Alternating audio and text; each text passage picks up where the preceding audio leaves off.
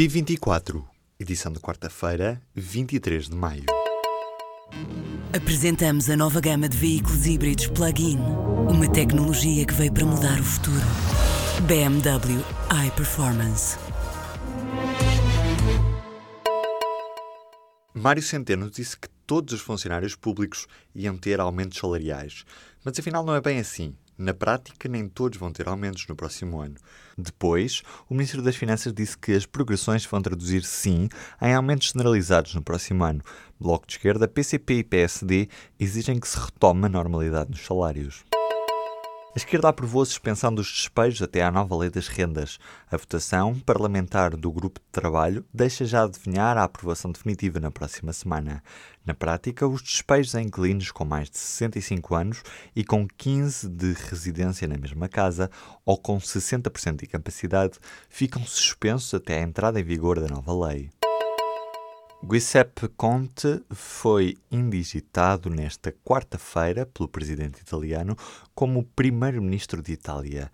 O professor foi escolhido pelo Movimento 5 Estrelas e pela Liga para ocupar o cargo de primeiro-ministro do país. Nesta terça-feira, sobravam as dúvidas sobre o currículo académico de Conte, depois de a Universidade de Nova Iorque ter garantido que não tem qualquer registro do professor e advogado, mas Mattarella acabou por aceitar na mesma o nome proposto. O ministro adjunto assume que incorreu numa incompatibilidade por ter sido gerente de uma empresa imobiliária. Pedro Siza Vieira disse nesta quarta-feira ter pedido a renúncia da imobiliária quando foi chamado a atenção para isso. Esta foi uma reação já após a notícia do jornal Eco que revelava que a empresa tinha sido aberta um dia antes de Siza Vieira ter ido para o governo. O Conselho de Escolas chumbou os novos currículos dos ensinos básico e secundário.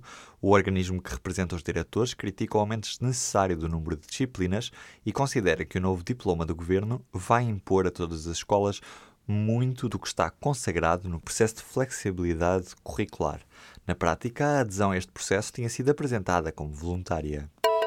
Em entrevista ao público, o presidente da Mota-Engil diz que o mercado português vai ser invadido pela construção espanhola. Pela primeira vez na história da Mota-Engil, a empresa encerrou o ano sem distribuir dividendos e com lucros esmagados em 2 milhões de euros. António Mota diz que a construtora, que tem 80% da atividade fora do país, já não pode ser considerada uma grande empresa internacionalizada, mas sim uma multinacional de médias empresas. Morreu nesta terça-feira à noite o escritor Philip Roth, aquele que era considerado o herói literário da América.